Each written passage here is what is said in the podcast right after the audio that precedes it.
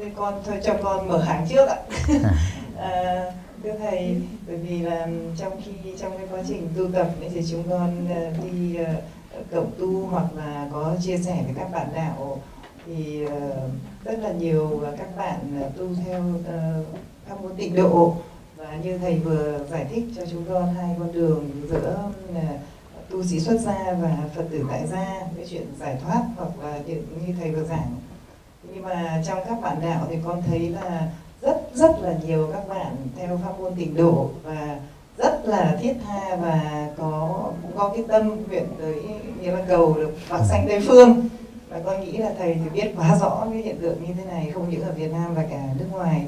Thì chúng con xin thầy chia sẻ là những cái tâm nguyện của các phật tử mà cầu vãng sanh tây phương và có cái mong muốn là được giải thoát trên con đường tu tập như vậy thì cái việc đó đúng như thế nào sai như thế nào con xin thầy chia sẻ. Dạ. Để đi vào nhận thức đúng và sai do câu hỏi nêu ra đó thì à, chúng ta cần lưu tâm đó, có hai trường phái tịnh độ tông theo à, nội dung và bản chất. Trường phái một đó, chủ trương tịnh độ nhân gian. Tức là xây dựng tịnh độ bằng đời sống hiện thực này ngay khi chúng ta còn sống. Trong à, các vị cao tăng à, hiện đang còn sống đó, hòa thượng tinh vân, một trong tám đại cao tăng của Phật giáo Đài Loan, đứng đầu về trường phái này. Xây dựng tịnh độ của hòa thượng gồm có ba phương diện. Xây tịnh độ qua giáo dục xây tịnh độ qua văn hóa và xây tịnh độ qua từ thiện. Về giáo dục á, thì hòa thượng xây dựng được ba trường đại học thuộc bộ giáo dục Đài Loan thừa nhận và một trường đại học tại Mỹ. Ngoài ra có rất nhiều trường trung học trực thuộc cũng như là một kênh một xin lỗi một đài truyền hình rồi một tờ nhật báo nhiều cái tạp chí và nhiều hoạt động giáo dục ở tại à, các cái từ viện do hòa thượng lãnh đạo trên toàn cầu. Về phương diện văn hóa đó thì hòa thượng chủ trương à, à, giữ gìn truyền thống văn hóa gốc rồi à, truyền bá văn hóa qua thư pháp qua thiền trà qua ngồi thiền qua sinh hoạt cộng đồng nhân dân và để làm công việc đó đó thì uh, hòa thượng đó, xây gần là 250 ngôi chùa trên toàn thế giới. Mà chùa nào nó cũng có trị giá, tối thiểu là là 20 triệu cho đến 50 triệu Mỹ Kim. Và tại các ngôi chùa tiêu chuẩn đó, thì có một cái viện bảo tàng để lưu giữ các cái giá trị văn hóa, di sản, văn hóa của Phật giáo. Ngoài ra thì có một thư viện lớn rồi à, có phòng thư pháp và có nhiều cái à, cái cái điều kiện để chúng ta trải nghiệm văn hóa Phật giáo trong không gian tại chùa. Về phương diện từ thiện đó thì hòa thượng à, hoạt động từ thiện rất là đa dạng bao gồm người già tàn tật trẻ mồ côi à, thành phần cơ nhở nói chung. Theo hòa thượng tinh vân đó thì bất kỳ ai tu theo điều tông nhấn mạnh được ở ba phương diện này đó thì trước mắt chúng ta đang tạo ra một thế giới cực lạc cho những người bất hạnh. Và chúng ta đang tạo ra cực lạc từ các hành động cao quý của mình. Hòa thượng Tinh Văn ngày nay được xem là cao tăng số một của Phật giáo Tây ờ, Phật giáo Đài Loan. Nhưng rất tiếc đó là ở Việt Nam á cộng đồng Việt Nam ở trong nước và nước ngoài ít biết đến hòa thượng. Chứ còn trên thế giới đó, thì hòa thượng tinh văn chỉ đứng sau hòa thượng đạt lai lạt ma và thiền sư nhất hạnh thôi. Cái cái đẳng cấp rất là cao, nhưng mà người Việt Nam mình ít được biết. Loại à, tịnh độ thứ hai thì gồm có nhiều trường phái khác nhau.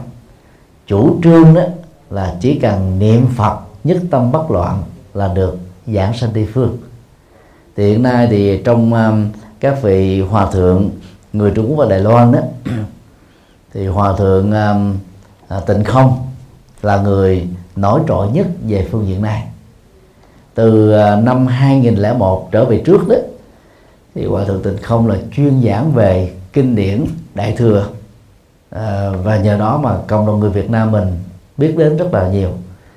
Đến năm 2001 khi đọc được quyển à, Trung Phong Tam Thề Hệ Niệm đó, thì khuynh hướng của hòa thượng tịnh không bắt đầu thay đổi gần như là không đề cập đến cái điển đại thừa như là trước đây nữa mà chỉ nhấn mạnh đến cái việc niệm Phật giảng sinh thôi từ đó thì hòa thượng mới chủ trương đó à, những cái khóa tu của tịnh độ đó, thì lại 500 lại một ngày.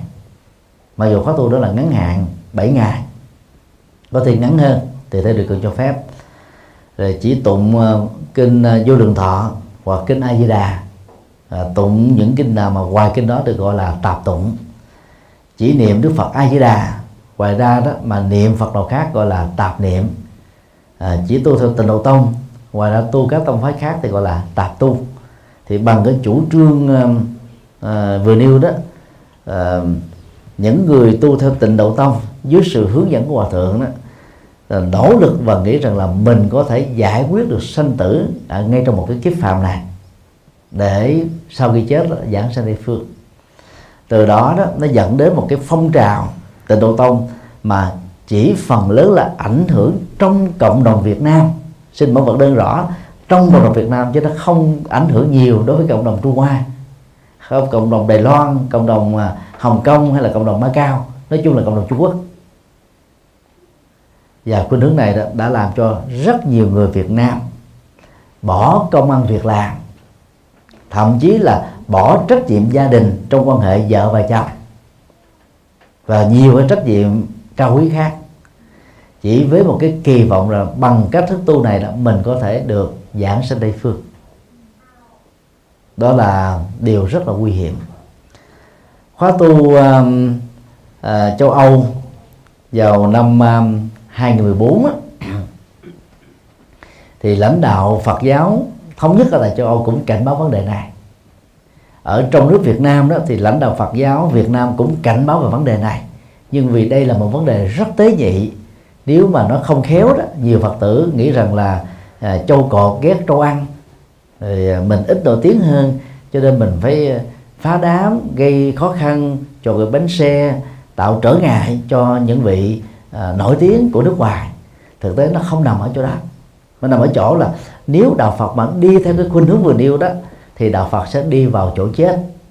Và người được lợi chỉ là người chủ trương thôi. Hoặc là những ngôi chùa do những người đó chủ trương thôi. Còn cái tổng thể của Phật giáo đó sẽ không được thế giới đánh giá cao. Và nó không có phù hợp à, với cái, cái chủ trương gốc của Đức Phật. Đang khi theo kinh A Di Đà à, như chúng tôi vừa nói trong à, bài giảng chính đó, thì để được giảng sanh Tây phương đó Đức Phật Thích Ca nêu ra đủ năm tiêu chí. Tiêu chí một là căn lành lớn tức là hết tham ái sân hận si mê chấp thủ. Tiêu chí hai là công đức lớn làm các thiện sự phật sự ở tầm mức là to lớn chứ không phải là bình thường. Rồi thứ ba là nhân duyên tốt lớn tạo uh, đạo tràng hướng dẫn người khác cùng tu. Thứ tư là pháp âm lớn tức là sử dụng dữ liệu tế bà làm chánh nhân xây dựng tinh độ và thứ năm là niệm phật nhất tâm bất loạn. Thì cái khuynh hướng mà niệm phật cực đoan đó, người ta bỏ bốn yếu tố đầu này đi. Thì chỉ nhấn mạnh đến nhất tâm bất loạn thôi. Cho nên nó làm cho rất nhiều người, tức là nuôi một cái hy vọng lớn, đó là kết thúc vĩnh viễn tàu khổ đau và đạt được cái cực lạc tối cao. Điều mà người tu nào cũng kỳ vọng. Nhưng không phải ai cũng đạt được. Nó phải dựa vào nhân và quả thôi. Cho nên um, để tu tịnh độ tông á, cho chuẩn á, thì lời khuyên của chúng tôi là chúng ta hãy nghiền ngẫm thật kỹ kinh A Di Đà. Đó là bản kinh quan trọng nhất của những người tu theo tịnh độ tông. Và khi mình làm đúng năm tiêu chí mà kinh A Di Đà đã đưa ra đó thì lúc đó chúng tôi tin chắc rằng là chúng ta sẽ không còn có nguyện vọng sanh tây phương làm gì nữa. Bởi vì khi đạt được cái điều kiện thứ nhất là là là căn lành lớn, tức là hết tham ái, hết sân hận, hết si mê, hết chấp thủ. Mà theo đức phật, đó là giải phóng các trói buộc của tâm, chứng thành quả a la hán người chứng quả a la hán chỗ nào cũng là cực lạc. Triết lý sâu sắc nhất của kinh a di đà nằm ở chỗ này. Còn chuyện giảng sinh tây phương hay không không quan trọng. Quan trọng là chánh nhân ở hiện tại là cực lạc. Thì cái chánh quả trong tương lai mới là cực lạc. Nhân nào quả đấy mà. Còn hiện tại mình sống mà không an lạc thì đừng có kỳ vọng sau cái chết mà được an lạc. Nhân quả không thể nào trái chiều nhau được. Do đó trong quá trình tu đó à, bất cứ hành giả theo pháp môn nào đừng tạo áp lực cho bản thân.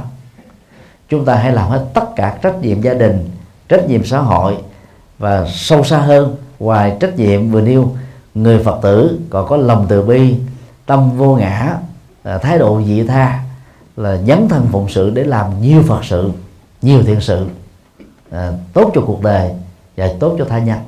Thì chính những yếu đó nó tạo thành là là là à, công đức lớn. Hai yếu tố căn lành lớn công đức lớn là rất quan trọng để giúp cho chúng ta có thể đạt được giảng sanh tây phương. Chứ không phải chỉ có niệm phật mà thôi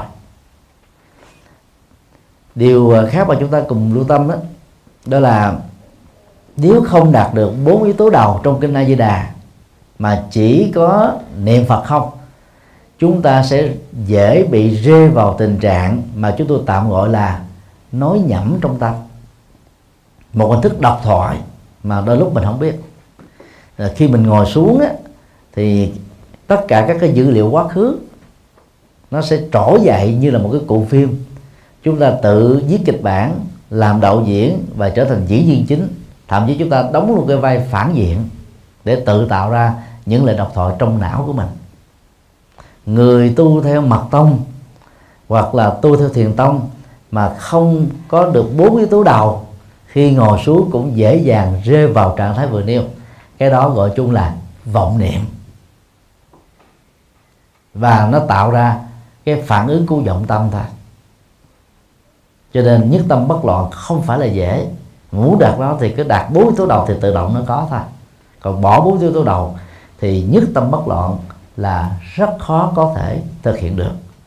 Đó là lý do mà đức phật phải nêu ra cả một cái bộ tiêu chí gồm có năm yếu tố, chứ không thể đơn giản mà được.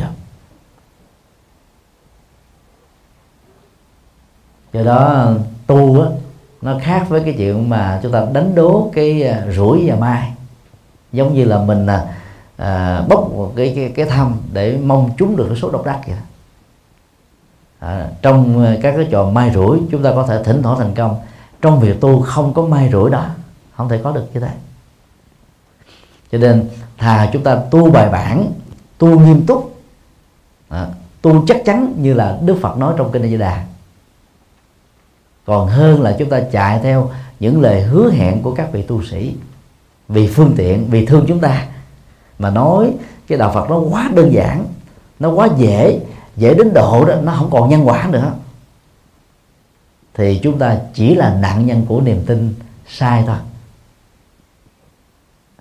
Thì những điều mà chúng tôi nói à, tôi nói là nó hơi mạnh nhưng mà hoàn toàn không phát xuất từ cái động cơ uh, nói xấu một cá nhân nào hay là giáo phái nào mà chỉ nói giữa cái chủ trương của Đức Phật trong kinh Di Đà và chủ trương phương tiện của một số vị tu sĩ là khác nhau trời và vực là người khôn ngoan.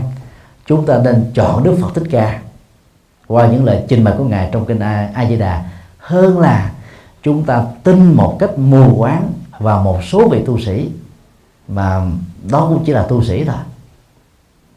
Thì cái phần còn lại thì mong à, các anh chị suy nghĩ thêm và chúng ta cùng góp tay nhau để truyền bá một đạo Phật toàn diện năng động tích cực.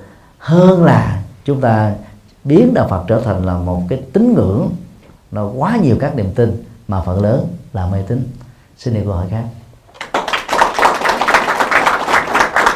Thầy có thể giải thích cho con biết rõ hơn về năm yếu tố cấu tạo nên con người theo cái, cái quan niệm của đạo Phật như thầy vừa kể rất là mới là khái quát mà con chưa được rõ.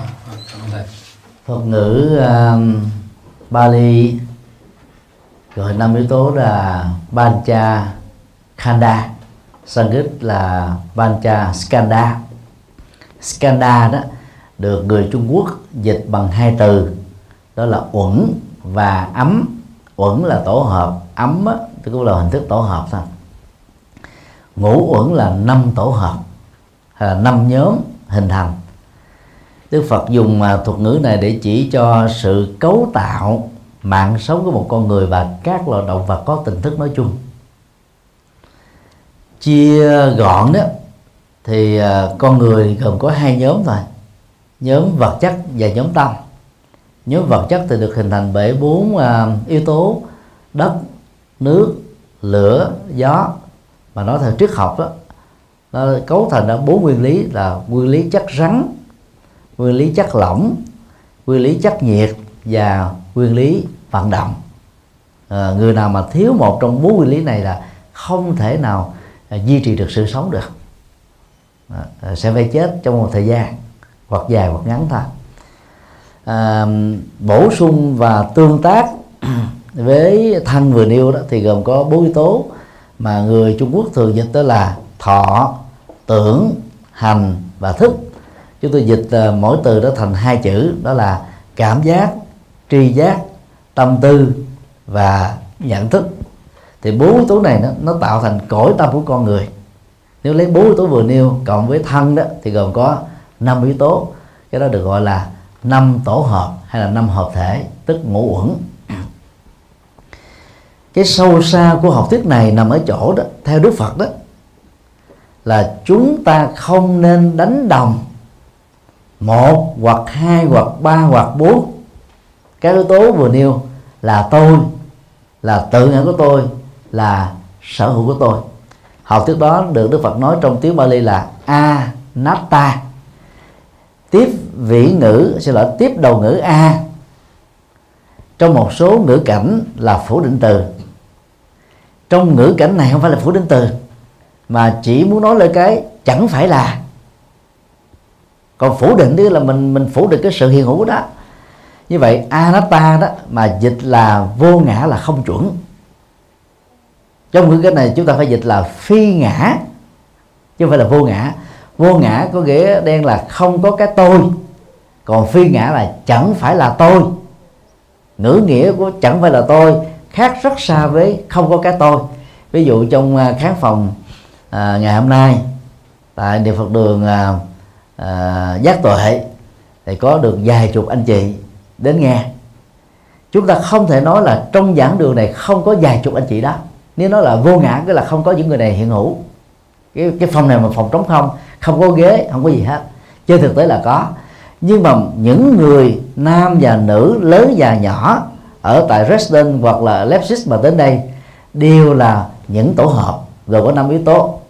Và tổ hợp đó được hình thành, chứ không phải là nó tự thân ở trong chính nó. Chính vì thế, nó gọi là chẳng phải là tôi. Bởi vì nó được hình thành bởi nhiều yếu tố là phi tôi. Và học thuyết này đó, dùng để áp dụng vào những tình huống khi nỗi khổ niềm đau tấn công con người chẳng hạn như cái chết bệnh tật thương tổn mất mát tài sản và nhiều cái tai nạn rủi ro bao gồm thiên tai. Thì phần lớn chúng ta sẽ gọi là rơi nước mắt tiếc nuối thương cảm bi lụy đập đầu ờ, bứt tóc ờ, mất ngủ thậm chí là tự vẫn mà chết. Thì trong những tình huống đó trong kinh đó, Đức Phật mới dạy chúng ta là hãy, gọi là nhận thức, chẳng phải là tôi để cho nỗi khổ nó không bám trên tâm của mình, nỗi đau nó không bám trên thân của mình. Nhờ đó mà chúng ta an toàn thoát ra khỏi nỗi khổ và niềm đau. Khi à, chủ trương học thuyết à, phi ngã, tức anatta, đức phật không hề có dụng ý là phủ định tính trách nhiệm pháp lý và dân sự đối với các hành động do cái chẳng phải là tôi này đã làm, đang làm hay là sẽ làm. Vì lý do rất đơn giản là đạo Phật kêu gọi cái tinh thần trách nhiệm đạo đức qua học thuyết nhân quả và tái sinh. Thì không có lý do gì mà Đức Phật phủ định cái tính pháp lý và dân sự của các hành vi. Còn đây là khi nỗi khổ niềm đau đến, chúng ta thường nghĩ rằng là tôi đang đau, tôi đang khổ. Cho cái khổ đau đó, đôi lúc nó kết thúc ba chục năm trước rồi. Bây giờ chúng ta vẫn nghĩ rằng là mình là nạn nhân và do vậy chúng ta đang hâm nóng nỗi khổ niềm đau lại thêm nhiều lần nữa. Do đó nói cách khác là học thuyết phi ngã là một nghệ thuật. Vô hiệu hóa nỗi khổ niềm đau bằng nhận thức luận đúng với bản chất của tổ hợp hình thành ra thân thể và tâm tư này. Cho nên không nên áp dụng sai học thuyết phi ngã vào cái tình huống để phủ định cái tính pháp lý của hành vi và dân sự thì như thế là quỷ biện thôi. Ở trong kinh đó thì khi à, một số người ta quỷ bị như thế thì Đức Phật có nói là bây giờ à, ông à, A là trộm cắp cho nên nó bị phạt. Khi quan ông A không thể nói là à, tôi à, chẳng phải là tôi cho cái hành động à, ăn cắp này chẳng phải là tôi ăn cắp. Cho nên nó chỉ là một cái chuỗi của hành động ăn cắp thôi chứ không phải là tôi thì không vì thế mà tội của đương sự này được tha bổng. Chúng ta có thể áp dụng cái lý luận đó bằng cái cách khôi hài như sau. Nếu người nào đó vi phạm tội ăn cắp và nói rằng là cái hành động tay của tôi là ăn cắp chứ còn tôi không phải là ăn cắp, thì lúc đó chúng ta chỉ cần hỏi là, thế thì nếu dùng dao để chặt đứt cái cánh tay vốn không phải là người ăn cắp đó thì anh có chịu hay không? Có lẽ là không ai chịu. Tức là ta nói là tay này của tôi à cho nên đó, áp dụng phi ngã đúng tình huống về phương diện tâm lý và nhận thức sẽ giúp cho chúng ta giải phóng được khổ đau. Và đây là cái phương pháp thực tập rất là thống nhất ở trong à, triết học và tâm lý học Phật giáo. À, nhắc lời gọn đó là đừng nên hiểu vô ngã là không có cái tôi tức là một phủ định từ mà là phi ngã tức là chẳng phải là tôi vì cái tôi đó mang tính tổ hợp bởi nhiều yếu tố mà hình thành. À, xin đi coi các khác à, quan trọng nhất với cuộc đời ạ. Xin thầy trả lời câu hỏi câu hỏi này nó rộng mênh mông như là không gian vô tận nha. Để à, đơn giản là xin anh cho biết cái gì là quan trọng nhất đối với cuộc đời của anh?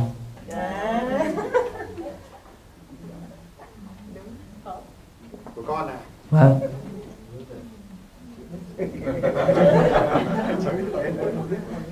Bây giờ anh thử nêu ra ba cái quan trọng nhất rồi anh mới làm cái loại trừ thì nó còn lại cái quan trọng số 1 à, của con là gia đình con cái và sự nghiệp ạ. Gia đình con cái và sự nghiệp là quan trọng nhất. À, thế thì những cái còn lại ngoài cái đó đối với anh có quan trọng không? Cái nào cũng có quan trọng ạ và bổ sung cho nhau ạ. Còn cái nào là quan trọng nhất trong gia đình con cái sự nghiệp? Ờ, trong gia đình thì sức khỏe là quan trọng nhất ạ là quan trọng nhất hả? Nhưng mà sức khỏe là cái khác nữa rồi. Gia đình nó thuộc về người thân huyết thống nè. Con cái là một phần của huyết thống nè. À, sự nghiệp đó là cái cái tương lai của bản thân mình liên hệ đến tài chính à, của cả mọi thứ. Còn nếu mà nói là sức khỏe thì nó lại là một cái khác nữa. Thầy trả lời cho con nếu như thế theo con đáng lẽ em hạnh phải hỏi là cái gì là quan trọng nhất đối với cuộc đời của thầy? Chỉ có mình mới biết được cái gì quan trọng nhất đối với mình đúng không? Dạ vâng ạ. À, khi thầy phản vấn lại đó thì mục đích duy nhất đó là để giúp chúng ta còn suy nghĩ thế này nè. Mỗi người trong một giai đoạn với cái không gian và thời gian nhất định cái cái cái đối tượng được người ta xem quan trọng nhất là khác giữa người A với người B. Ví dụ như là một uh, học sinh vừa hoàn tất uh, chương trình phổ thông trung học cấp uh, cấp 3 đang uh, luyện thi vào uh, đại học. Thì cái quan trọng nhất của học sinh đó đó là đậu với cái điểm đổ đạt thật là cao để có một cái tương lai tươi sáng. Như vậy chúng ta rất là khó tìm ra được một cái tiêu chí chung cho cái gì là quan trọng nhất đối với mọi người đối với mọi người. À, do đó um, à, bằng cái phương pháp à, à, nhận thức này đó tức là dựa vào cái tính tương đối và mà tính là cần thiết đó thì chúng ta có thể um, nêu ra cho chúng ta à, à, những cái cách thức để nhận thức đâu là cái quan trọng. Thì tôi xin trình bày nó gồm có ba ý như sau. Thứ nhất á, chúng ta hãy tự liệt ra cho chính mình một chuỗi à, những cái sự vật sự kiện bao gồm con người trong những cái tình huống khác nhau theo cái tính gọi là là là, là ưu tiên rồi cái đấy là thứ yếu. Lúc đó chúng ta sẽ thấy là đối với tôi cái gì là quan trọng nhất và đối với người khác cái gì là không quan trọng nhất. Và cả cái quan trọng và không quan trọng đó cũng chỉ là tương đối thôi. Điều hai sau khi liệt kê ra hết rồi đó thì chúng ta dùng một cái thước đo đó là tính giá trị. Như vậy, cái quan trọng nhất của tôi có thật sự là có giá trị cho tôi ở một mức độ đơn giản và có giá trị cho mọi người hay không. Có những cái người ta cho ra rất quan trọng, nhưng mà giá trị nó không có gì hết á. Người ta thích như thế, người ta quan trọng quá nó nói vậy thôi. Cho nên phải đặt cái quan trọng đó trong cái tương quan và cái tính cam kết là mang lại cái giá trị cho cái tương quan đó. Thì bằng cách này đó, chúng ta sẽ bắt đầu tạo tạo ra một cái bài toán ờ, cái gì chúng ta đầu tư nó chắc chắn là phải có giá trị để nó nó dẫn đến cái cái yếu tính quan trọng cho mình và cho người ở hiện tại và trong tương lai. À, điều ba là khi đặt cái tính giá trị vào cái đối tượng được gọi là quan trọng đó đó thì chúng ta phải thấy rằng là nó có cái mục đích lâu dài hay không. Thì đó là ba nội dung chúng ta sẽ tìm ra được cái tính quan trọng cho cho vấn đề của mình. Ví dụ, nói về cái lời phát biểu đi. Thì à, trong kinh trung bộ đó, Đức Phật nêu ra có 6 tình huống phát biểu. Mà theo đó ngài rút lại, chỉ có hai tình huống chúng ta buộc phải nói, chứ không thể yên lặng. Tình huống một là nội dung của lời nói là sự thật. Lời nói đó, người nghe được thích thú. Và khi nghe thích thú rồi đó nó dẫn đến cái kết quả lợi ích. Thì như vậy trong cái tuyên ngôn này nó đạt được cả ba tiêu chí. À, có sự thật rồi có lợi ích và người nghe thích nghe thì chỉ có người nào gọi là là bỏn sẻn tri thức lắm mới giấu giếm mà không phát biểu ra. Thì lúc đó cái nội dung đó được gọi là quan trọng nhất đối với người phát ngôn. Cho nên người đó bắt buộc phải có trách nhiệm để nói nói khéo để cái tác dụng nó đạt được ở mức độ cao hơn. Tình huống hai nội dung của lời nói là chân lý. Áp dụng chân lý đó là có lệ lạc nhưng người nghe thì chẳng muốn nghe. À, do vì họ có thể họ nghĩ rằng họ không có nhu cầu và họ nghĩ rằng cái nội dung đó là sai vân vân họ không nghe. Thì đức phật kết luận lại trong tình huống này vẫn phải nói và lời nói đó được xem là rất quan trọng và cần thiết đối với người phát ngôn. Như vậy, khi mình giới hạn cái cái gì là quan trọng nhất đối với lời nói trong một cái không gian và thời gian nhất định, thì Đức Phật nói là gì? Nó có ba tiêu chí thôi. Lợi ích là cái kết quả nó đang đưa tới. Rồi à, giá trị chân lý nó phải có. Còn người nghe có thích hay không thích vẫn cứ phải nói thôi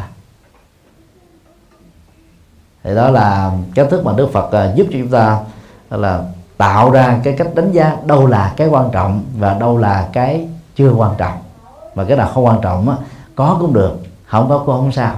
Còn cái quan trọng á, thì chúng ta cần phải ưu tiên làm.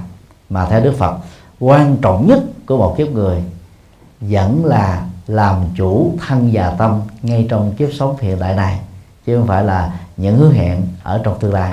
Xin đi câu hỏi khác.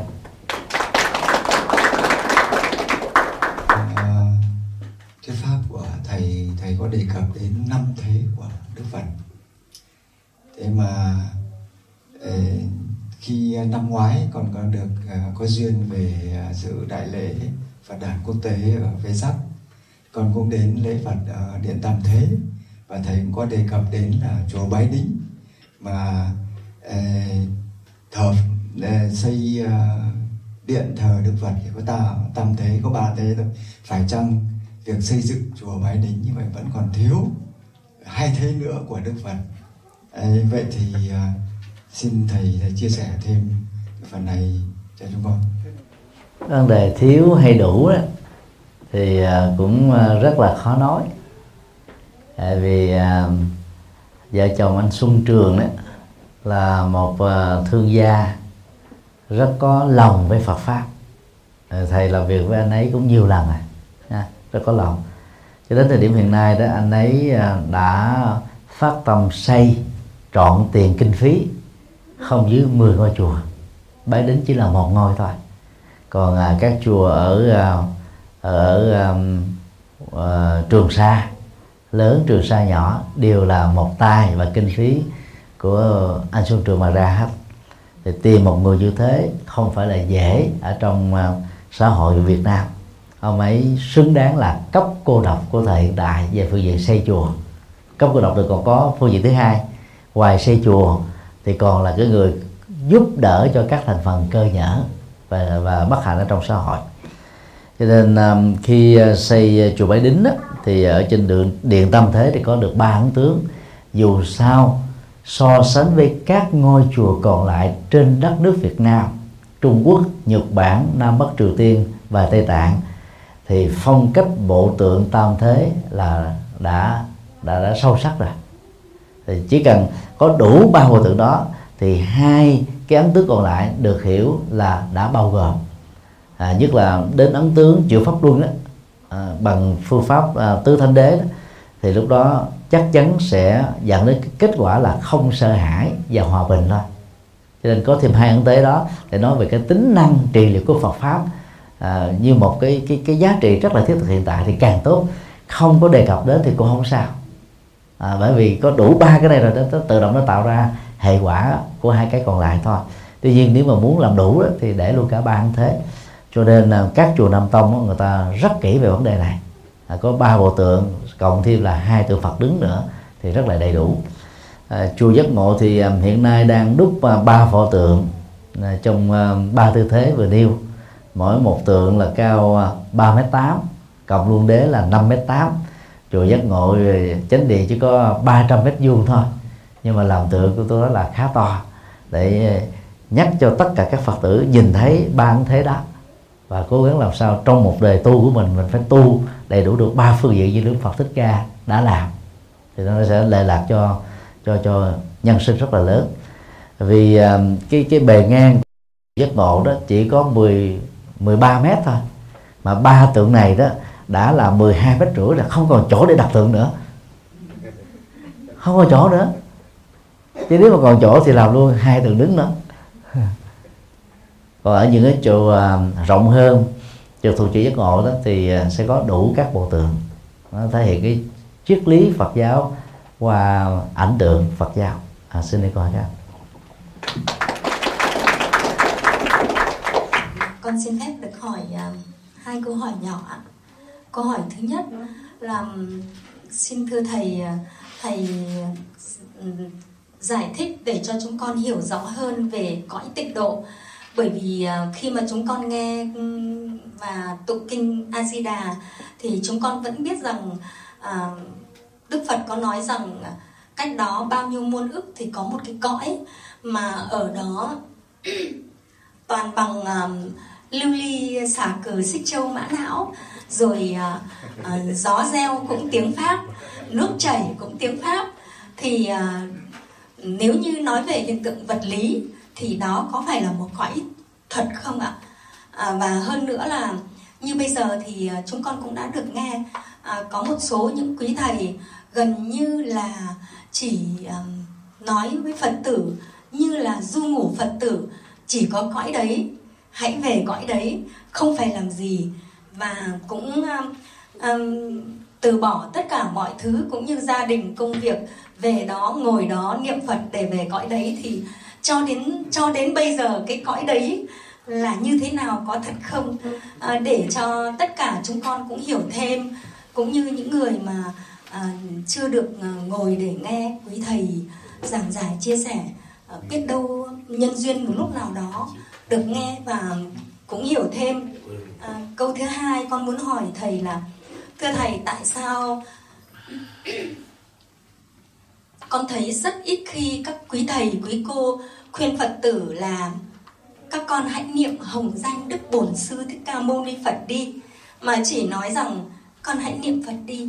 Có nghĩa là nam mô a di đà phật bởi vì à, đức bổn sư thích ca mâu ni phật là một vị cha lành trong cõi này. Ngài là một vị toàn tài toàn đức tại sao chỉ khuyên mọi người là hãy niệm nam mô a di đà phật? A di đà phật con à, xin thầy chia sẻ ạ. À, đó là hai câu hỏi rất thiết thực.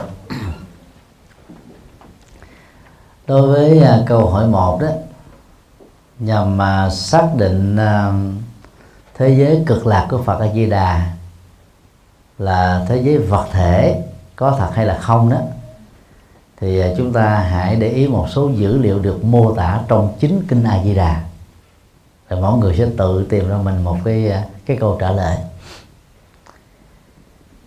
Bản thân câu hỏi có đề à, cập đến thế giới bảy báo của cực lạc tây phương, bao gồm mã não, san hô, hổ phách chân châu lưu ly, xà cừ nhân dân thực tế đó nơi nào mà có các quặng mỏ vàng bạc á, thì à, tháng khí nhiều oxy ít. À, và do đó người ta sẽ khó có thể sống thọ với cái cái môi trường như vừa nêu. Đang khi à, bản kinh A Di Đà mô tả đó, thế giới này đó là vàng và bảy báo khắp mọi nơi. Núi non không có nha chỉ là một mặt phẳng thôi. Đó và bằng cách đó đó thì đảm bảo là khó có oxy để tồn tại cho con người lắm. Cho nên buộc chúng ta phải hiểu theo nghĩa biểu tượng và triết lý.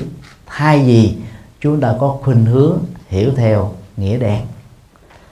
Trong đạo Phật đó thì có à, bảy thánh tài. À, vốn là yếu tố giúp cho một người phàm trở thành một bậc thánh. Nếu người đó sở hữu được bảy đức tính cao quý gọi gọi là bảy tài sản thánh. Cho nên là theo chúng tôi đó dữ liệu bảy báo trong kinh A Di Đà nên được hiểu là thất thánh tài. Chứ đừng nên hiểu theo nghĩa đen là thế giới vàng bạc ngọc ngà châu báu san hô uh, mã não lưu ly hổ phách đó bởi vì cái đó nó không thể chứng minh về phương diện hiện thực được. Rằng là con người sống trên đó có thể tồn tại được. Điều hai, kinh A Di Đà có hai cái à, mô tả ngắn nói về cư dân tịnh độ. Chúng tôi tạm dùng là cư dân tịnh độ nhé mô tả một, đó là chư thượng, thiện nhân, câu hội nhất xứ. Đó là nơi hội tụ của tất cả các bậc thượng thiện tức là thiện mà ở mức độ tối cao, không còn cái gì có thể hơn được nữa. Còn những người làm việc thiện, bao gồm phật sự và các thiện sự, ở mức độ cao trở xuống là chưa đủ tiêu chuẩn để sanh tây phương. Vì mô tả rất rõ là chư thượng thiện nhân. Người thiện mà có ở mức độ là cao nhất chứ không phải là ở mức độ cao nữa. Như vậy là cao vẫn chưa đủ tiêu chuẩn. Mô tả hai. A bệ bạc trí. Có nghĩa đen là bất thối chuyển về tu tập tâm linh. Theo định nghĩa Phật học đó, bất thối chuyển là các vị đã chứng được là sơ quả a la hán. Mà muốn chứng được sơ quả a la hán đó thì người đó phải kết thúc được tối thiểu là tám chín chục phần trăm của tham ái sân hận. Và những cái yếu tố trói buộc tâm bao gồm si mê thân kiến rồi, à, rồi giới cấm thủ hoài nghi đã dứt sạch rồi. Và ba thứ này nó thuộc về con đẻ của vô minh. Hai dữ liệu mô tả vừa nêu cho chúng ta thấy nếu tây phương là một thế giới hiện hữu về phương diện vật thể thì thế giới đó không có người phàm mà chỉ toàn là thánh nhân thôi. Thì từ học uh, thuyết này ở trong kinh A Di Đà đó cho phép chúng ta đi đến kết luận rằng đó học thuyết đế nghiệp vãng sinh do các vị tổ sư tịnh độ tông của Trung Quốc chỉ là một phương tiện nằm trong dấu ngoặc kép thôi chứ không mô tả chân lý. Nếu như gọi đó mà có thể mang nghiệp phàm giảng sinh được thì chẳng mấy chốc ở trên tây phương cực lạc của Đức Phật A Di Đà sẽ có Việt Nam 1, Việt Nam 2, Trung Quốc 1, Trung Quốc 2 trong Việt Nam 1, Việt Nam 2 đó sẽ có là Đồ Sơn 1 rồi Sài Gòn 2 tức là thế giới ăn chơi có đủ hết và sẽ có luôn cả các sòng bạc của Campuchia 1, Campuchia 2 thì chẳng mấy chốc thế giới đó trở thành thế giới cũng giống như ở trên ta bà này thôi. Như vậy học thuyết đế nghiệp vãng sinh là không thể chấp nhận được. Bởi vì nó mâu thuẫn một trăm phần trăm với những mô tả trong cái A Di Đà. Và mâu thuẫn à, với cái hiện thực. À, Bởi vì người phàm thì không thể gọi là tái sanh trên đó được dựa vào kinh à, vô lượng thọ một bản kinh quan trọng kế đế của à, pháp môn tịnh độ thì đoạn mô tả sau đây các phật tử tịnh độ tông không nên quên. Đối với những người làm thiện ở mức độ gọi là trung bình trở xuống căn lành ở mức độ là là là, là chưa phải lớn lắm thì tái sanh ở biên giới của tịnh độ mà đến năm ngàn năm mới được gặp Phật A Di Đà biên giới thôi. Hãy dở đọc lại cái đoạn kinh đó. Nếu đọc cái đoạn kinh đó xong rồi đó người nào mà còn muốn sanh về đó nữa thì, thì hơi uổng đấy. Đang khi ở đây mình gặp ờ, gặp Phật mỗi ngày.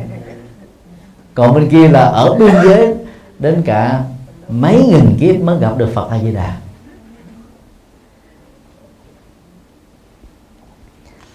nếu một thế giới mà chỉ hiện hữu là các bậc thánh không có người phàm thì thế giới đó là thất nghiệp dài dài.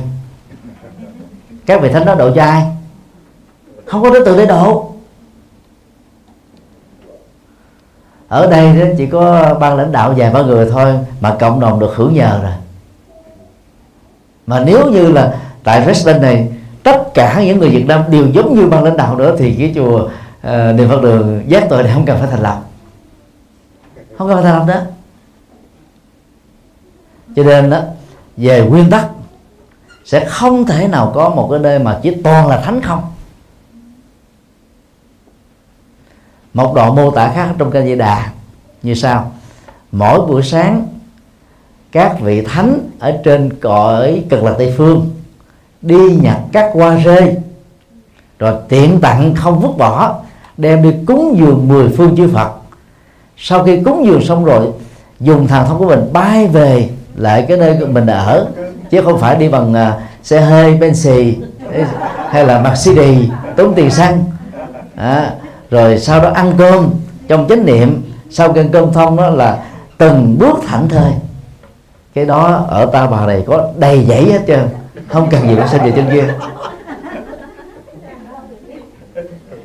Nhiều hòa thượng á, là làm biết bao nhiêu phật sự, nhưng mà xài rất tiện tặng việc phật sự gì cũng làm á, nhưng mà cho bản thân mình là không có xài đâu cái đó còn hơn là đi nhặt qua cúng dường. Nhặt qua cúng dường có cái công đức gì đâu, qua rơi mà. Bây giờ mình đây nhiều phật tử, nhất là chị em phụ nữ nha, bỏ tiền ra mua hoa thật đẹp, cúng dường phật để cầu nguyện rằng là kiếp sau mình là tiếp tục đẹp nữa. Còn trên kia các thánh nhân chỉ đi nhặt hoa rơi mà cúng dường phật thôi. Còn thế giới đó được mô tả là gió thoảng thông reo suối chảy mây bay. Chim hót liêu đò đều tiên duyển tứ diệu đế bát chánh đạo. Cái này bây giờ nhiều lắm. Mở một cái ờ, gọi là ipad iphone uh, internet lên là chúng ta nghe pháp âm đầy hết trơn. Ở đâu cũng có. Không cần phải đi lên trên trên đó mới có. Do đó, đó chúng tôi không có trả lời đó là thế giới có mang tính chất vật lý vật thể hay không? Chúng ta hãy tự suy nghĩ đi hãy tự suy nghĩ. Và trở lại vấn đề đó khi mà hội đủ được công đức lớn căn lệnh lớn nhân duyên tốt lớn pháp âm lớn và nhất tâm bất loạn thì người đó ở chỗ nào chính là cực lạc rồi. Và một lần nữa chúng tôi xin xác nhận lại cái sắc của kinh A Di Đà nằm ở chỗ đó? Năm ngoái tức 2014 đó trở về trước đó, chính phủ à, của Úc Châu có tiêu chí ai muốn trở thành công dân của nước Úc chỉ cần có trong tài khoản một triệu đô Úc Châu không sử dụng đến. Có công ty đầu tư ở tại Úc thì rất là dễ được duyệt. Trước đó nhiều năm, chính bây giờ vẫn còn giữ cái chính sách này. Ở Mỹ, ai sở hữu 500 ngàn đô và ở Canada 400 ngàn đô. Có công ty ổn định không sử dụng đến cái nguồn đó là đủ tiêu chuẩn để trở thành công dân của Hoa Kỳ và của của của Canada. Thực tế, Úc năm nay đó đưa ra tiêu chí là 15 triệu đô la thì mới cho nhập quốc tịch. Người nào có 15 triệu đô la mà lại bỏ quốc tịch ở nơi mình đang sống để qua làm công nhân của úc là người không có thông minh những người như thế là quá tài, quá giỏi. Ở đâu họ cũng có thể là sống sống giàu được hết.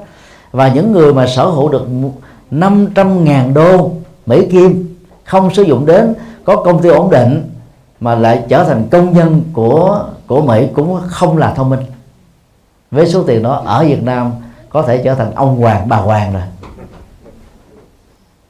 Và chỉ cần đăng ký cái thẻ APEC là có thể đi được mười mấy nước rồi, không có visa chỉ cần tốn ờ, một ngàn đô trở lại có thể mua một vé máy bay là có mặt ở những nước đó dễ dàng là cần gì phải qua đó ở với một cái số tiền lớn mà không được làm cái gì. Cho nên đó, đọc kinh đó, nhất là kinh đại thừa chúng ta nên nhớ là có hai lớp ý nghĩa. Lớp nghĩa một là nghĩa đen chữ trắng. Thì dưới giới bình dân đó người ta thỏa mãn trong việc dừng lại ở lớp nghĩa đen thôi thì phần lớn sẽ bắt đầu thiên về tín ngưỡng. Còn lớp biểu tượng và triết lý rất là sâu sắc. Phần lớn chúng ta ít để đến hoặc là bỏ qua. Tức là người tu học Phật đó, muốn đi vào chiều sâu và nâng lên cái chiều cao cho chính mình chúng ta nên tiếp cận thêm lớp ý nghĩa thứ hai. Chúng ta sẽ thấy đạo Phật khác liền. Chứ là nếu mà dừng lại ở lớp ý nghĩa một thì thì chúng ta dễ dàng bị rơi vào các lý giải mơ đến dị đoan đó là chưa nói đến trong quá trình phát triển Phật giáo các nhà biên tập vì những động cơ cá nhân có thể là rất là thiện chí đã thêm vào một vài khái niệm một vài câu chữ thôi thì nghĩa lý nó sẽ khác liền. Do đó đó cái việc tu học của chúng ta là theo à, tinh thần Phật dạy là làm thế nào chúng ta có được an lạc hạnh phúc bây giờ và tại đây. Và giữ cái phong cách an lạc hạnh phúc đó thì chúng ta có một cái tương lai an lạc hạnh phúc thôi. Bởi vì tương lai là kết quả của hiện tại.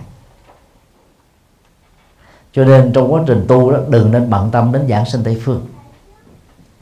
Người xuất gia của chúng tôi, theo đạo Phật đại thừa đó, mỗi bữa khuya, vào lúc 4 giờ tại Việt Nam, đều phải đọc cái bài tựa kinh thủ lăng nghiêm. Trong đó có hai châu như thế này. Như nhất chúng sinh vị thành phật trung bất ư thử thủ nê hoàng. Nghĩa đen là nếu còn một chúng sinh nào chưa thành phật con đây sẽ không phát nguyện đạt được niết bàn à, thành phật để tiếp tục độ chúng sinh. Và dựa vào hai câu đó đó chúng ta có thể khẳng định là các tu sĩ theo Phật giáo Đại thừa của Trung Quốc, Việt Nam, Nhật Bản, Nam Bắc Triều Tiên. Trên bản chất là không cầu nguyện sanh Tây phương. Nhưng mà rất tiếc đó là đến cái phần kết thúc thời kinh đó thì cái bài hồi hướng nó có bốn câu trong đó. Bắt đầu nguyện sanh Tây phương tịnh độ trung Cũ phẩm liên hoa vi phụ mẫu. Nghĩa là đầu và đuôi tự mâu thuẫn nhau. Cái nghi thức thủ lăng nghiêm chúng ta cứ dở ra có hai câu câu đó là không sanh tây phương nhưng mà ở kết thúc là nguyện sanh tây phương nè. Tức là vừa phát nguyện xong rồi mình chối bỏ cái phát nguyện của mình. Là vì phần lớn, chúng ta ít chịu khó suy nghĩ nội dung lớp nghĩa một và nội dung lớp nghĩa hai trong các kinh là cái gì.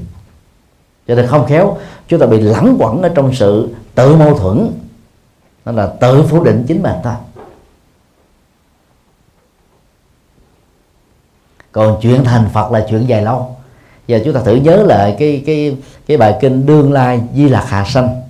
Đức phật nói đức phật di lạc sanh ra trong thời tương lai đó là một khoảng thời gian còn rất dài lâu so với thời điểm bây giờ. Và đức phật cũng nói là mỗi một cái hành tinh nó trải qua bốn giai đoạn là à, thành trụ dị diệt. Hiện nay thì theo khoa học á, hành tinh chúng ta đã trải qua 5,6 tỷ năm và theo Phật học chúng ta đang ở giai đoạn thứ hai là trụ tức là tồn tại. Giai đoạn thứ ba đó là hoại tức là không còn oxy để sống nữa. Và giai đoạn thứ tư đó, là diệt tức là hành tinh đó nó sẽ nổ tung và trở thành các mẫu thiên thạch ở trong vũ trụ. Mặt trăng cùng trong hệ mặt trời chúng ta đang thuộc vào giai đoạn thứ ba đó là hoại không còn oxy. Có thể vài tỷ năm trước mặt trăng à, có có có có con người, rồi có động vật, có thảo mộc, nhờ có oxy, bây giờ thì không còn nữa. Thì tính đến ờ, thời điểm này cho đến thời điểm ờ, sau ờ, thì chúng ta còn trải qua hai giai đoạn là hoại và diệt. Thì ít nhất chúng ta phải trải qua trung bình là 8 tỷ năm nữa thì Phật Di Lặc mới ra đời. Như vậy từ lúc mà Đức Phật Thích Ca tuyên bố về Phật Di Lặc nay đã 26 thế kỷ mà còn đến mấy tỷ năm nữa Phật Di Lặc mới ra đời thì chúng ta biết là Phật Di Lặc đã tu biết bao nhiêu kiếp? Quá dài lâu. Đó là Phật đấy. Còn bây giờ mà chỉ cần tu có niệm Phật không là Nam Mô Di Đà Phật Nam Mô Di Đà Phật Nam Mô Di Đà Phật không mà có thể uh, sanh là trở thành là thượng thiện nhân là trở thành thánh nhân ở trong một đời người chúng ta còn thuộc là tổ sư giỏi hơn gấp trăm lần triệu lần so với Phật Di Lặc trong tương lai nữa. Chuyện đó không có thật. Không có thật. Cho nên chúng ta nên biết đó là lời phương tiện để giúp cho chúng ta phấn chấn hăng quan nỗ lực mà ráng tu. Vậy thôi chứ không phải là tiêu bố sự thật.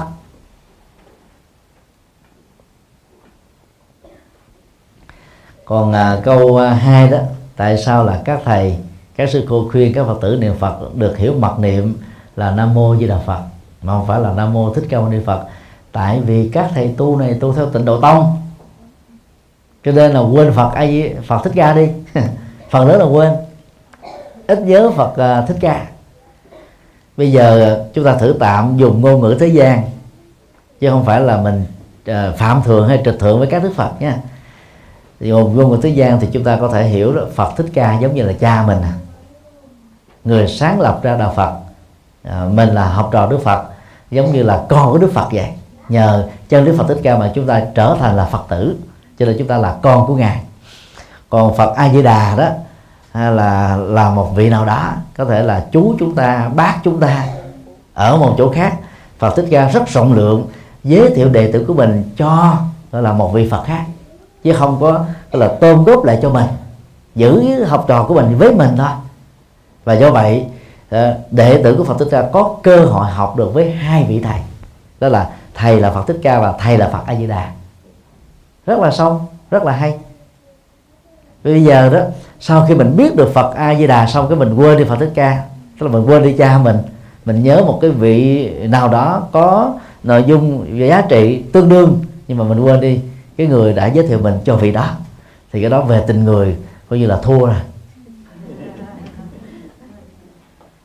Hiện nay một số trường phái tịnh độ tông cực đoan đến độ. Trong chánh điện chỉ có thờ Phật A Di Đà thôi, chứ không thờ Phật Thích Ca. Và điều đó rất nguy hại. Niệm phật thời đức phật đó là một trong sáu pháp niệm được gọi là lục niệm. Bao gồm niệm phật, niệm chánh pháp, niệm tăng đoàn, niệm ờ, đạo đức, niệm bố thí và niệm phước quả tái sinh làm con người ngoài hành tinh. Sau này khi ờ, đạo Phật Tịnh Độ Tông phát triển vào ờ, thế kỷ thứ năm sau Tây lịch đó, thì Trung Quốc mới bắt đầu có khuynh hướng là bỏ năm cái yếu tố niệm còn lại giữ chỉ còn niệm Phật thôi. Và niệm Phật thời Đức Phật dạy khác hoàn toàn với niệm Phật của Trung Quốc dạy. Niệm Phật của Đức Phật dạy là gì? Tất cả các Đức Phật, quá khứ, hiện tại, vị lai, đều có 10 đức hiệu giống như nhau, là Như Lai, ứng cúng, chánh biến tri, minh hạnh túc, thiện thệ thế gian giải ờ, điều ngự trượng phu thiên nhân sư, phật và thế tôn. Phật a di đà cũng đạt chừng đó mười đức hiệu. Cho nên không cần thiết phải niệm đức phật a di đà và niệm bất cứ phật nào thì mười đức hiệu cũng giống như nhau thôi. Cho nên đức phật mới dạy chúng ta là niệm phật với danh nghĩa là danh từ chung. Còn Trung Quốc dạy là niệm Phật danh từ riêng. Hai cái này nó khác nhau dữ lắm.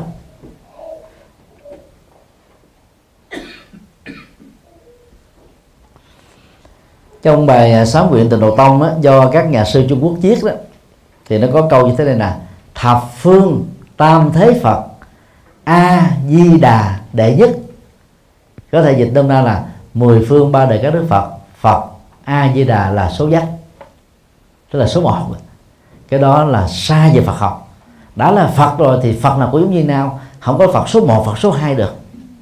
Nhưng vì người ta đề cao tình độ tông, cho nên nói Phật A Di Đà số 1 từ chỗ đó đó, ta mới tin rằng là niệm Phật A Di Đà là một câu phước sa vô lượng, lại Phật một lại, tội diệt hà sa đó là do hiểu sai và hiểu thiển cận.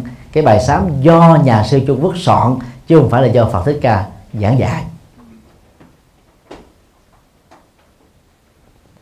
Cho nên nói tóm lại đó, khi à, chúng ta gặp nhau đó, thì à, trong Phật giáo Nam truyền đó, không có ai Nam mô Phật. Không có. Mà niệm Phật đó là để giữ cho tâm mình được định tĩnh trước các cái thăng trầm trong xã hội. Nhờ đó chúng ta không bị khổ và đau. Áp dụng nó để, để, để trị liệu cái khổ đau về tâm lý. Chứ không phải là niệm để mình cầu cứu rỗi. Hiện nay chúng ta niệm phật ở giờ để để cầu cứu rỗi. Giống như là à, tín đồ các tôn giáo niệm chúa để cầu cứu rỗi vậy đó. Nó không khác nhau xa lắm.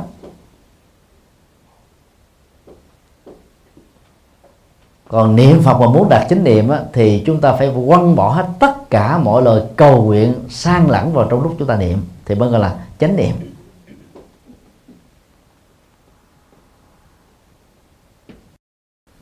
Cho nên nói tóm lại đó để dung hòa giữa danh hiệu Phật được niệm đó thì phần lớn các thầy tại Việt Nam khi bắt đầu một cái nghi thức nào đó hay là bắt đầu ăn cơm hay bắt đầu làm cái gì đó là Nam mô Thích Ca Mâu Ni Phật. Là phần đầu mà phần nguyện hương đó là Phật Thích Ca. Cái phần cuối đó đó là phục nguyện thì đó mới là Nam mô A Di Đà Phật. Để ta hài hòa vì các thầy các sư cô đó đó đều trực thuộc trường phái tịnh độ tông. Cho ta vẫn giữ đức phật gốc rồi sau đó thiêu đức phật a di đà. Còn uh, à, những người mà tu theo thiền tông pháp hoa tông tam luận tông hoa nghiêm tông niết bàn tông thành thật tông. À, dân dân thì làm gì có chuyện niệm phật a di đà đâu. Chỉ có hành giả từ đầu tông mới niệm thôi. Trung quốc thì bây giờ 10 tông phái đó thì chỉ còn ba tông thôi. Thiền mật tịnh là phát triển mạnh. Riêng Nhật Bản tiếp nhận đạo Phật từ Trung Quốc bây giờ họ vẫn còn 13 tông phái tức là họ phát triển thêm ba tông ngoài ra họ còn có thêm 19 tông phái mới nữa. Tổng cộng lại là 31 tông phái. Chứ đâu phải có tịnh độ tông không đó và những người không theo tịnh độ tông sẽ không bao giờ chào hỏi nhau bằng cách là nam mô a di đà phật. Và tương tự xin nói thêm, dân gian người ta đồn đại đó, trong thời mạt pháp, chỉ còn lại kinh a di đà và vô lượng thọ. Đến lúc nào đó, cuối của thời mạt pháp chỉ còn sáu chữ nam mô a di đà phật. Toàn bộ các kinh điển bị hủy diệt đi hết. Đó là quỷ bán đạo phật. Thế kỷ à, thứ 12 khi à, chủ nghĩa à, hà hồi giáo cực đoan xâm lấn Ấn Độ, thì họ đã ra lệnh đốt cái đại học Nalanda nơi đào tạo tăng tài Phật giáo trên toàn cầu. Thư viện của đọc Đà lúc đó được mô tả là đốt cháy liền 3 tháng trời mà vẫn chưa hết sách kinh sách đó. nhưng mà dầu như thế không có nghĩa là toàn bộ kinh sách Phật giáo đã mất hết đi. Vì trước thế kỷ thứ 12 vào thế kỷ thứ ba trước thế lịch đạo Phật đã được truyền sang Tích Lan và nhiều nước trên thế giới rồi. Cho nên toàn bộ kinh của Ấn Độ bị đốt đi nữa thì cũng còn kinh ở các chỗ khác. Và quá trình uh, kinh đó, thì đầu tiên là kinh lá bói, sau đó là kinh à, khắc trên đá kinh à, khắc bản đồng rồi kinh khắc à, trên giấy trên bản mộc rồi kinh khắc trên giấy in trên giấy. Bây giờ chúng ta có các ấn bản kỹ thuật số. Chúng ta phổ biến trên internet. Rồi bây giờ chúng ta còn có ấn bản audio tức là âm thanh. Chùa giác ngộ vào năm 2005 là nơi làm ấn bản đại tạng kinh bản âm thanh đầu tiên trên toàn cầu cho đến lúc nào quả địa cầu này đã bị nổ tung đi, thì lúc đó các hình thức mà tàn trữ kinh điển kỹ thuật số này mới kết thúc. Cho nên đó, từ đây trở về sau, cho đến lúc hành tinh này kết thúc, kinh điển Phật pháp là còn mãi với thế gian này. Những người tự độ tông nhiều khi ta tự ca ngợi cái tông phái mình quá mức đến độ truyền bá mê tín, trái khoa học, mà ta không thấy do đó, người tu tịnh độ tông cố gắng dựa vào kinh A Di Đà khai thác nghĩa triết lý để chúng ta tu thiết thực, tu một cách có kết quả. Chứ bằng không là làm cho những người không có thiện cảm với đạo Phật đó, ta chán ngán đạo Phật. Ta thấy là đạo Phật gì là tạo ra các Phật tử đang làm ăn khấm khá, bỏ hết, không chịu làm nữa. Rồi đang có vợ chồng hạnh phúc, bỏ chồng. Rồi đang có con cái có trách nhiệm thì bỏ bỏ con. À, đang đi chùa tinh tấn bỏ hết. Bây giờ chỉ biết tu ruột tu rị tu như thể ngày mai sẽ chết vậy. Kiểu đó rất nguy hiểm. Thà không có uh, những người phật tử như thế còn hơn là có họ ở trong đạo phật. Vì nó gây cái tác động tiêu cực rất là lớn đối với cái tổng thể của phật giáo nói chung. Thì nói tóm lại người tu họ phật gặp nhau niệm uh, danh hiệu phật nào cũng được chứ không cần thiết phải niệm đức phật a di đà và nếu nó gọn thì là nam mô phật kính lại phật là đầy đủ nhất. Chứ không cần phải phân biệt đó phật nào nữa. Thì lúc đó chúng ta sẽ thấy là chúng ta nhìn đến một đạo phật tổng thể hơn bao quát hơn rộng lớn hơn. Thay vì chỉ là đạo phật phục vụ cho riêng cái quyền lệ tu tập của pháp môn mình. À, xin đi câu hỏi khác dạ con muốn hỏi về vấn đề là ừ, ừ, à, bố mẹ của con là năm nay là 92 tuổi. Ờ, ừ, thì con muốn hỏi vấn đề là lễ cầu lễ cầu siêu lễ cầu siêu thì để về về về, về tây phương cực lạc thế có đúng không ạ? Thì bây giờ thì ờ, cả nhà tất cả các anh chị của con và con ấy là còn muốn báo hiếu còn một cái báo hiếu cho bố mẹ là để đại để khuyên cho bố mẹ là niệm phật để hy vọng là bố mẹ là sau này ấy, là được về cây tây phương cực lạc. Thế thế thì ờ,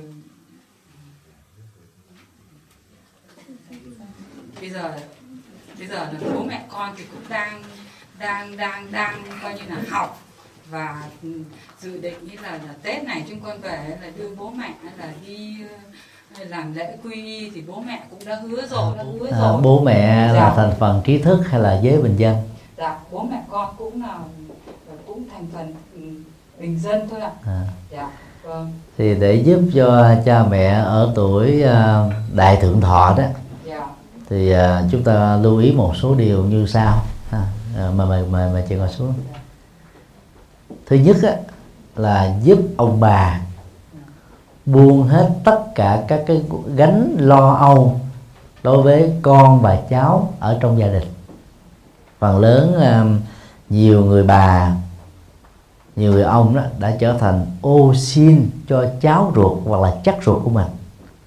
Và bằng cách đó đó ông bà bị dướng bận ở tuổi xế chiều là điều không tốt cho nên là phải khuyên cha mẹ buông hết mọi trách nhiệm. Ở tuổi đó là cần phải buông và xoay về lo cho bản thân mình thôi, để không còn bị dướng kẹt nữa. Điều hai,